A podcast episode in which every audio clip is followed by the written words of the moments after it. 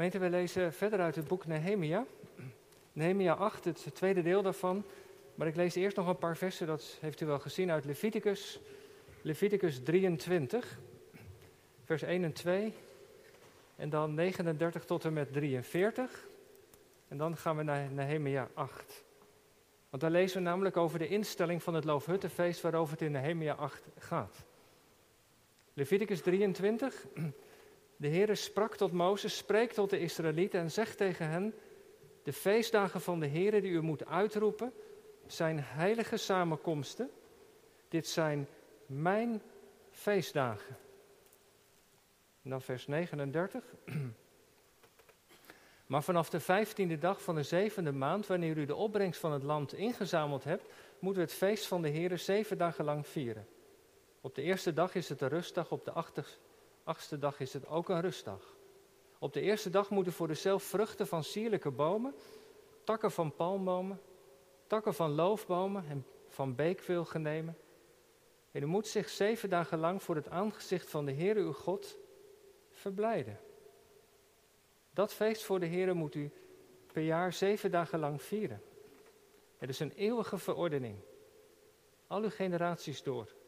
En in de zevende maand moet u het vieren. Zeven dagen moet u in loofhutten wonen. En alle ingezetenen van Israël moeten in loofhutten wonen, zodat de generaties na u weten dat ik de Israëlieten in loofhutten liet wonen. Toen ik hen uit het land Egypte geleid heb. Ik ben de Heere, uw God. En dan gaan we naar het boek Nehemia. Drie dingen gebeuren er in hoofdstuk 8 en 9. Het eerste dat dominee Batenburg vorige week aan de orde gesteld, dat het woord weer centraal komt. Het tweede waar we morgen bij stilstaan is dat het Loofhuttenfeest weer wordt gevierd. Nehemia 8 vanaf vers 14. En de volgende dag verzamelden zich de familiehoofden van heel het volk de priesters en levieten bij Esra de schriftgeleerde. En dat om inzicht te krijgen in de woorden van de wet. En ze vonden in de wet geschreven dat de Heer door de dienst van Mozes had geboden dat de Israëlieten in loofhutten zouden wonen. Tijdens het feest in de zevende maand. En dat zij het overal zouden doen horen. En een boodschap zouden laten gaan door al hun steden en in Jeruzalem. En zouden zeggen, ga naar buiten naar de bergen. Breng loof van de olijfboom, loof van de olijfwilg, loof van de myrte Loof van de palmboom, loof van de andere dichtbebladerde bomen, om loofhutten te maken, overeenkomstig wat voorgeschreven is. En toen ging het volk erop uit, haalde loof, maakte loofhutten voor zichzelf, ieder op zijn dak en in de voorhoven, in de voorhoven van het huis van God en op het plein van de waterpoort en op het plein van de Ephraimpoort. En de hele gemeente van hen die uit de gevangenschap waren teruggekeerd, maakte loofhutten en woonden in die loofhutten, want zo hadden de Israëlieten niet meer gedaan. Vanaf de dagen van Jozua, de zoon van Nun, tot op deze dag. En er was zeer grote blijdschap. En men las dag aan dag voor uit het boek van de wet van God, van de eerste dag tot de laatste dag. Ze vierden zeven dagen feest. En op de achtste dag was er weer een bijzondere samenkomst volgens de bepaling. Tot zover de lezing van de woorden van God. Zalig zijn we als die woorden niet alleen horen, maar die ook bewaarden. En zoals u in de kerkblad heeft kunnen lezen, of waar dominee Batenburg ook al mee begonnen is, prekenserie, korte serie over gemeente in wederopbouw. Samen rondom het woord, vanmorgen samen vieren, vanmiddag samen verootmoedigen in die volgorde. Samen onder de loofhut vieren, heb ik er maar van gemaakt. Gemeente van Christus, u hier in de kerk en thuis verbonden. Gaan we op de oude voet verder? Of gaan we de dingen anders doen? In elke crisis komen zulke soort vragen op ons af. Zeker ook natuurlijk door corona. Gaan we op de oude voet verder? Is er zoiets als het oude normaal of niet? Gaan we dingen anders doen? Is er een soort nieuw normaal? Als kerk persoonlijk kun je dat soms ook hebben. Hoor ik ook wel dat velen van u het ook, velen van u het ook lastig vinden om het geloof zelf vorm te geven als je de regelmaat van de kerkgang mist. Of als je als gezin wat uitgezwaaid bent naar andere diensten.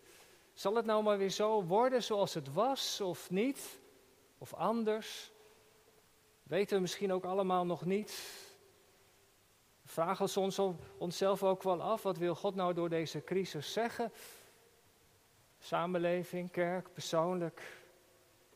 Maar een crisis, of zoiets als een pandemie of een ander soort crisis, roept roep zulke vragen ook op.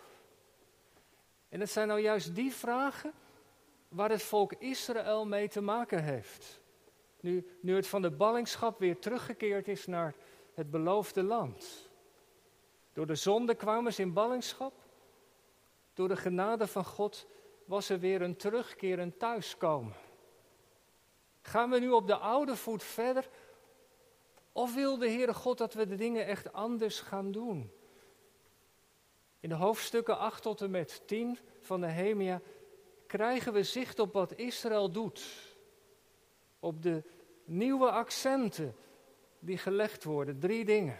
Om precies te zijn, afgelopen zondag het eerste. Het volk na de crisis van de ballingschap in een nieuwe, na een periode van ongehoorzaamheid, als het dan weer terug is, dan Amas komen ze naar Esra toe en vragen ze of hij onderwijs wil geven uit het woord van God. De eerste preekstoel van de geschiedenis wordt gemaakt, het wetboek wordt erop gelegd, open. Ezra spreekt eruit in het Hebreeuws, de Levieten vertalen het naar het Aramees van de mensen.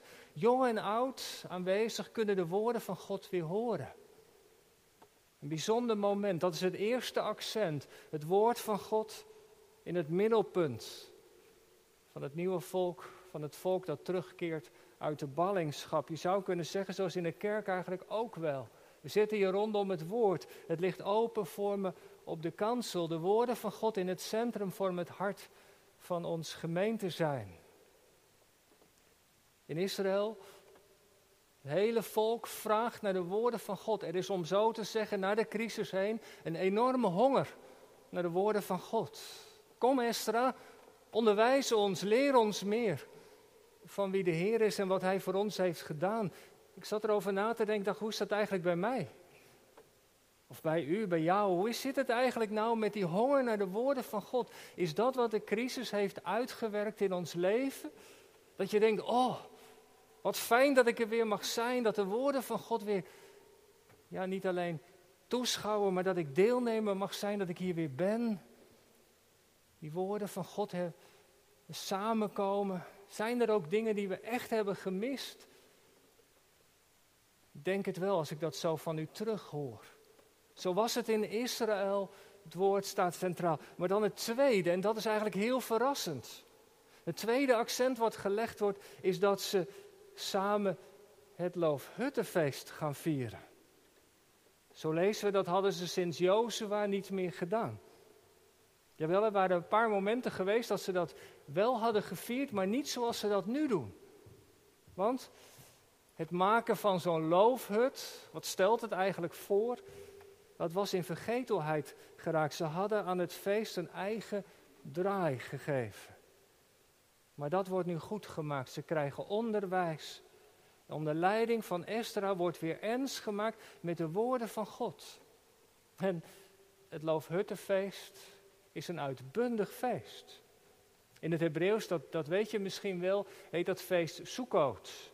Meervoud van Sukkah, dat hut of tent betekent. Joodse gezinnen, ik zei het al even tegen de kinderen, maken dan zo'n zo'n hut van riet, van bladeren. Het is maar een schamel voorkomen. Maar tijdens dat feest, Loofhuttenfeest, die week dat ze dat vieren, verkeert men als gezin in zo'n loofhut. Daar wordt gegeten, worden de woorden van God gelezen. Dan denkt men terug aan die tijd dat er nog geen huizen waren. En dat ze als nomaden, als zwervers rondtrokken door de woestijn. En zo'n hut, die palmbladeren, dat moest allemaal niet heel dicht afgedekt worden. Moest een beetje open zijn, zodat je een blik kon werpen op de hemel. Versierd met vruchten en groenten. En als de Joden op pad gaan om het feest te vieren, misschien heb je het wel eens gezien, hebben ze een takje met groene bladeren in de hand en de eetrog een soort citrusvrucht. Zo vieren ze het feest. En die groene bladeren zijn als het ware die takken van, van de myrte, van de palm, de lulaf, zijn als het ware een, een dankoffer voor God. Kijk, Heere God, dit is van de oogst die u ons geeft. En, en die citrusvrucht, die fris is in een warme, op een warme dag, die staat dan voor iemand die bezig is met de woorden van God. Dat is een frisse persoon. Dat pasten de Joden op zichzelf toe als ze bezig waren met het bestuderen van de Torah. Ze vieren het feest uitbundig, dankbaar. En het is bijzonder dat daar in Nehemia 8 weer opnieuw, als het ware, de vinger bij wordt gelegd. Want Leviticus 23, God had aan het volk een opdracht gegeven. Vier het Loofhuttenfeest in de zevende maand. En het is een eeuwige instelling. Ze moesten dat altijd vieren tot aan de wederkomst. God zelf had het ingesteld. Pasen, het wekenfeest dat wij Pinksteren noemen en het Loofhuttenfeest. Leviticus zegt het zijn de feesten van de Here. Daar moeten we een streep onder leggen. Het zijn niet de feesten die Israël leuk vindt om te vieren, maar het zijn de feesten van de Here zelf, waar hij nadrukkelijk had geboden aan zijn volk dat ze het moesten vieren. En dat hadden ze niet gedaan. Althans niet wat het Loofhuttenfeest. Het zijn zijn feesten. Hij is de gastheer. Hij nodigt zijn volk uit om te vieren. Als een gebod. Ik dacht, dat is nou eigenlijk bij het avondmaal ook zo. We vieren niet dat vanmorgen omdat we het fijn vinden, omdat het zomaar weer eens op de agenda staat, maar omdat de Heer Jezus zelf het ons heeft geboden. Doe dit tot mijn gedachtenis totdat ik terugkom. De feesten, kerstfeest dan niet, maar Pasen, het wekenfeest, dat zijn de feesten die we met Israël meevieren. Maar er staat voor zover ik weet niet een e- expliciet gebod in de Bijbel, maar het avondmaal is in de christelijke gemeente het feest wat de Heer expliciet aan ons heeft geboden om het te vieren. Het is de bruiloftsmaaltijd van het lam. Het wijst vooruit naar die grote dag die komt als Jezus terugkomt. Een eeuwige instelling. Na de komst van Christus zou je dat kunnen zeggen. Dat was bij het Loofhuttenfeest in ieder geval wel het geval. Ze moeten dat vieren tot aan het einde van de tijd. En Zacharia blikt dan vooruit. En als het dan gebeurt, als de Messias komt naar Israël, dan zullen de gelovigen uit de volkeren optrekken om samen met Israël en de Messias het Loofhuttenfeest te vieren. Maar, maar waarom is dat Loofhuttenfeest nou zo belangrijk? Voor de Heeren en ook voor Israël om dat in zo'n nieuwe situatie na de crisis opnieuw weer te vieren. Ik dacht vanwege drie dingen. Het is een feest in de eerste plaats van verootmoediging. Want Israël, als ze dat viert in die schamele loofhutjes, denkt dan terug aan de tijd van vroeger. Die veertig jaar dat ze zworven door de woestijn. En waarom waren ze daar? Omdat het volk ongehoorzaam was geweest. Opstandig ook. En die veertig jaar zwerftocht door de woestijn was een tijd van loutering, van beproeving, van uitzuiveren van het hart. Israël kon niet zomaar het beloofde land binnentrekken. En die loofhut, die herinnerde daaraan. We hebben geen huizen, we moesten zwerven, omdat we God ontrouw waren geweest. Het is dus een feest van verootmoediging. In de eerste plaats. Tweede plaats is ook een feest van afhankelijkheid. Want ja, zo'n loofhut, dat stelt natuurlijk niet zoveel voor. Het biedt geen bescherming tegen de wind en de, tegen de regen. Een bladerdak is maar dun. Maar dat is nou juist het beeld. Het beeld voor het leven als gelovige. De apostel Paulus gebruikt datzelfde beeld. Hij vergelijkt ons, ons aardse lichaam met een tent. Je zou kunnen zeggen met een loofhut. We zijn maar kwetsbare mensen, hoeft maar iets te gebeuren. En we worden ziek in een. Onze krachten verminderen. Onze aardse tent, naarmate je ouder wordt of ziek bent, wordt steeds meer afgebroken. Het is maar een fragiel bestaan. Geschapen naar het beeld van God, maar tegelijkertijd ook kwetsbaar. Zo'n loofhut herinnert daaraan. Aan die verlopigheid. aan die afhankelijkheid. Dat, dat als de Heere God niet naar ons omziet, waar zouden we dan zijn? We zijn afhankelijk van zijn zorg en onderhouding. En als Israël dat viert, dan is daar dat besef. Wij leven van de genade, van de dagelijkse zorg van onze schepper. Want stof zijn we en tot stof keren we weer terug een loofhut. Meer zijn we niet. Dus het is ook een feest van, van afhankelijkheid die de kwetsbaarheid doet beseffen. En het derde, het is ook een feest van de trouw van God. Want Israël mocht uit de ballingschap weer thuiskomen. De woorden van God, die mochten opnieuw weer klinken. Dat waren uitingen van de genade van God. Het is de goede tierenheid van de Heer dat we niet zijn omgekomen. Zegt een van de stemmen in het Oude Testament, in het boek Klaagliederen. In het onderwijs van het Loofhuttenfeest brengt dat aan het licht. Het is dankzij de trouw van God dat Israël thuis mocht komen, omdat God naar zijn volk omziet. Wij leven, zegt het volk, van de trouw van God. Daarom, daarom zie je ook bij de viering van het feest de blijdschap doorklinken. Van de verootmoediging naar het besef van de trouw van God. Als Hij er niet was geweest, Psalm 124, dan waren ook wij er niet meer. Het verwondert zich over de trouw. Nou, vandaag vieren wij het avondmaal. En weten we, er lopen allerlei lijnen van het Loofhuttenfeest naar de persoon van de Heer Jezus. Johannes, die zegt het zo in het begin van zijn evangelie. Het woord is vlees geworden en heeft onder ons gewoond. Heeft onder ons, staat er letterlijk, zijn tent opgeslagen. God heeft zijn hemelse heerlijkheid verlaten en is in een loofhut, om zo te zeggen, komen wonen. En dat heeft hij gedaan om ons te redden. Vol van genade en waarheid koos Jezus ervoor zijn hemelse woning te verlaten en in het schamele bestaan te komen. Wat had hij? Niet meer dan een loofhut. Hij heeft onder ons zijn tent opgeslagen. Terwijl hij de zoon van God was. Die kwam als een lam om de zonde van, van de wereld weg te nemen. En daar denken wij aan bij de viering van het avondmaal. En we mogen dat vieren totdat Jezus terugkomt. Wat Hij voor ons heeft gedaan. En als Hij terugkomt, het laatste Bijbelboek spreekt over die tent. Zie, de tent van God, zijn soeka, is bij de mensen. En hij zal bij hen wonen en zij zullen zijn volk zijn.